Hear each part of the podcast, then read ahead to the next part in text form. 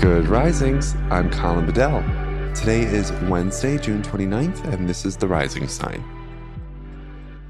Okay, so the transit that I want to talk to you about today technically happened yesterday. So I didn't want to do a two in one because I really wanted to dedicate yesterday's conversation to the new moon in Cancer. So today I'm going to be talking about Neptune, which turned retrograde at 12:55 a.m. Pacific Standard Time, 3:55 a.m. Eastern Standard Time yesterday until December 3rd. So, Neptune is officially retrograde until December 3rd. Now, the reason why it's such a long retrograde station is because it is an outer planet. And so, the farther the planet from the sun, the longer its retrograde stations and its retrograde cycles. So, this is completely normal and it happens every year in terms of Neptune being retrograde for quite a long time. Now, one of the ways that I look at retrogrades is it's actually asks us to integrate, I think, and really access and deepen our proximity to the learning around whatever planet it is retrograde in, right?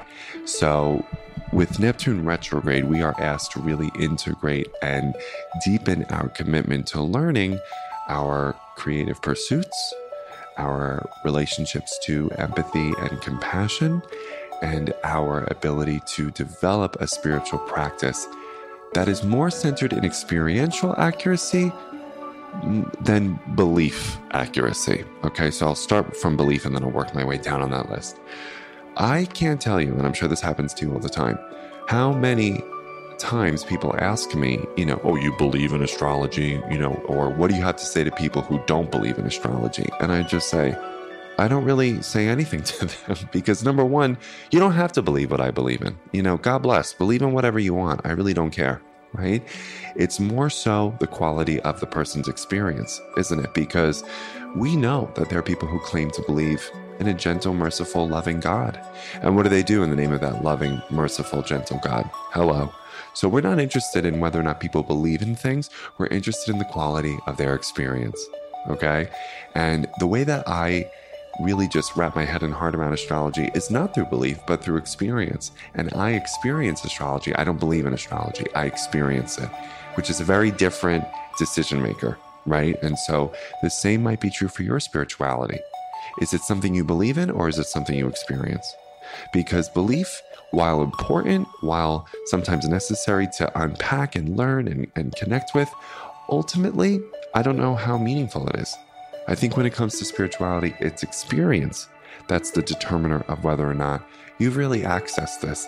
And your results, frankly, are the ultimate guru. And that's what I think Neptune retrograde inspires us to consider is all right, am I leaning too much into belief and questioning and it's all intellectual, it's all cognitive, it's all theory. Okay, now let's move it into application, let's move it into experience, let your life speak for itself.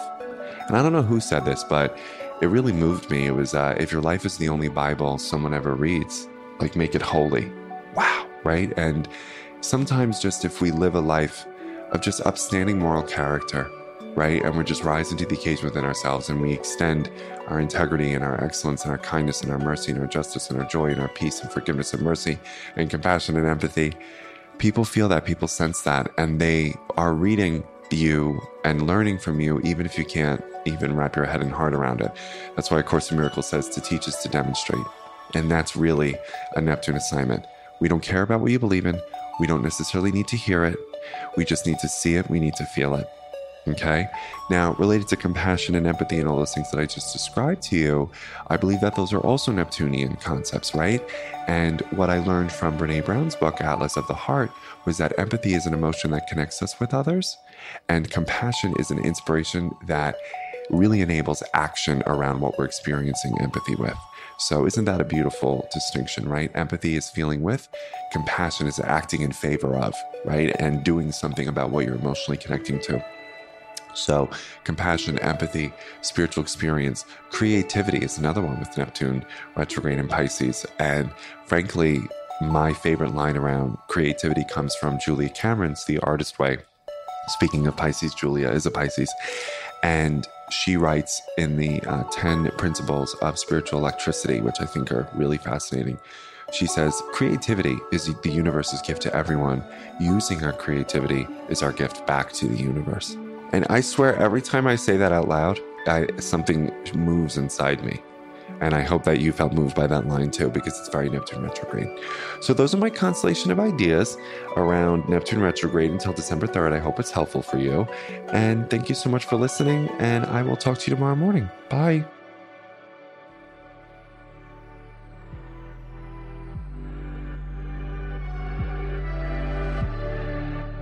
So I'm Colin, and you can find me at Queer Cosmos. Thank you so much for listening to Good Risings. If you enjoyed this podcast, please let us know by leaving a review because we love hearing from you. Have a great Monday, everyone. Bye.